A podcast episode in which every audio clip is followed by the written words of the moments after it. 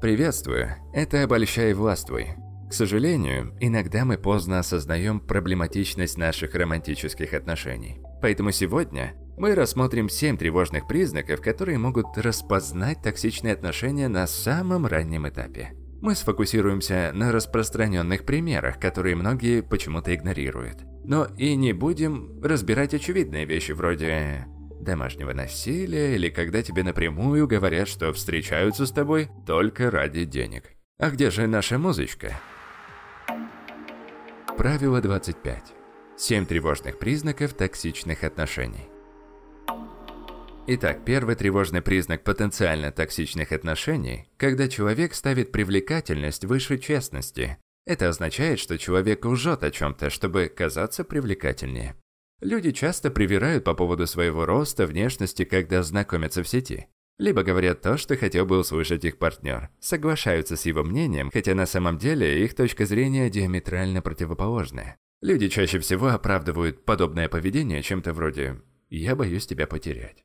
Но даже в мелочах, если ты подмечаешь, что человек ставит приоритет привлекательности над честностью, это тревожный знак. Человек тем самым показывает, что он может ввести тебя в заблуждение, если хочет получить нужный ему результат. Если же ты будешь игнорировать этот ранний знак, то можешь попасть в манипулятивные отношения. Следующий тревожный знак – человек наседает, когда ты не даешь ему то, что он хочет. Хочется ли тебе быть в отношениях, которые мотивируются тем, чтобы избегать головной боли?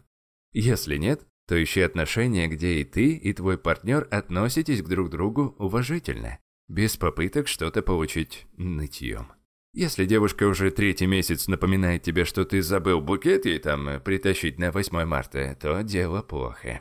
Но нытье – это лишь один из распространенных способов этого поведения.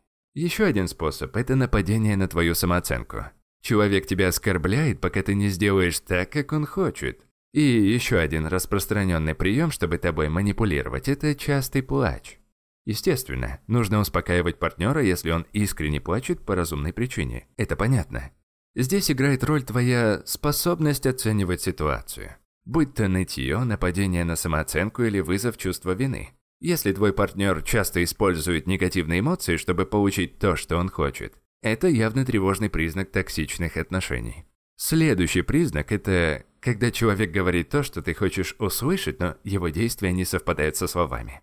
К примеру, если он говорит, что ты ему дорог, но затем намеренно хочет тебя обидеть. Другой пример. Человек обещает тебя поддержать в чем-то, но затем не выполняет это. Есть у меня одна знакомая. Так вот она вернулась к бывшему, который отвернулся от нее в самый сложный момент. Почему? Потому что когда человек нам нравится, то мы хотим, чтобы хорошие вещи, которые он говорит нам, были правдой. Поэтому очень важно иметь сильные доверительные отношения за пределами романтики. Зачастую наши друзья, семья могут смотреть на наши отношения непредвзято, в отличие от нас самих. И, к слову, следующий тревожный знак токсичных отношений, если твоим друзьям или семье не нравятся эти отношения. Это кажется очевидным, но когда ты не в отношениях.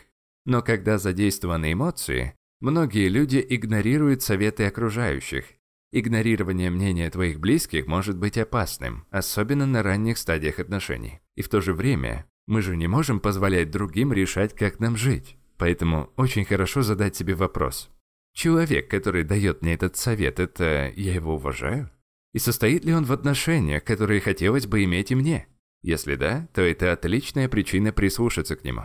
Подобные крепкие внешние связи очень помогают в предотвращении токсичных отношений. Поэтому иногда партнер будет пытаться активно отдалять тебя от семьи и друзей. Он знает, что если ослабит эти связи, то заставит тебя быть более зависимым от него касательно любви. А что, что это значит? Тебе будет более неприятная идея о расставании. Это может выражаться в разных формах, но одна из самых распространенных – когда человек не хочет, чтобы ты ходил развлекаться без него.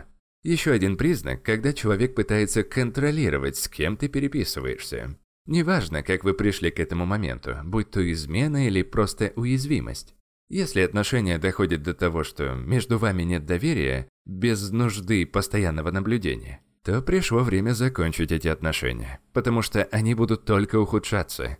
Причина, по которой люди остаются в таких отношениях, одинаковая и для ревнивого партнера, помешанного на контроле, и для партнера, который позволяет собой помыкать. Оба этих человека не уверены, смогут ли они найти другого, кто захочет быть с ними.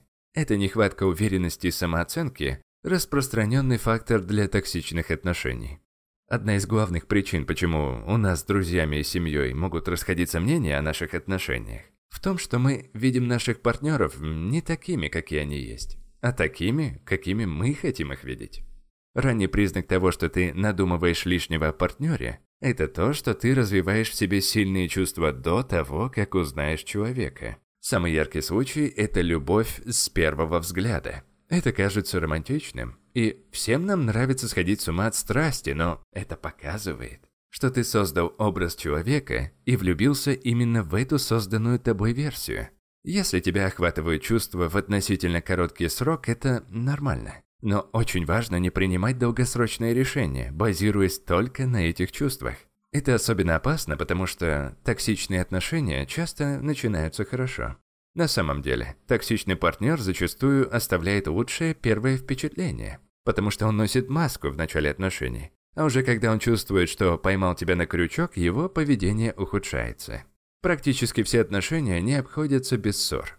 Но если ты видишь, что твои отношения похожи на аттракцион с резкими взлетами и падениями, то это явный признак токсичных отношений. Если ссоры и временные расставания становятся привычными вещами, то пора признать, что эти отношения, видимо, основаны на созависимости, а не на счастье. Как я и говорил, одна из главных причин, ведущих к токсичным отношениям, это нехватка самооценки и уверенности. Если человек уверен в себе, он не станет себя так вести или мириться с таким поведением.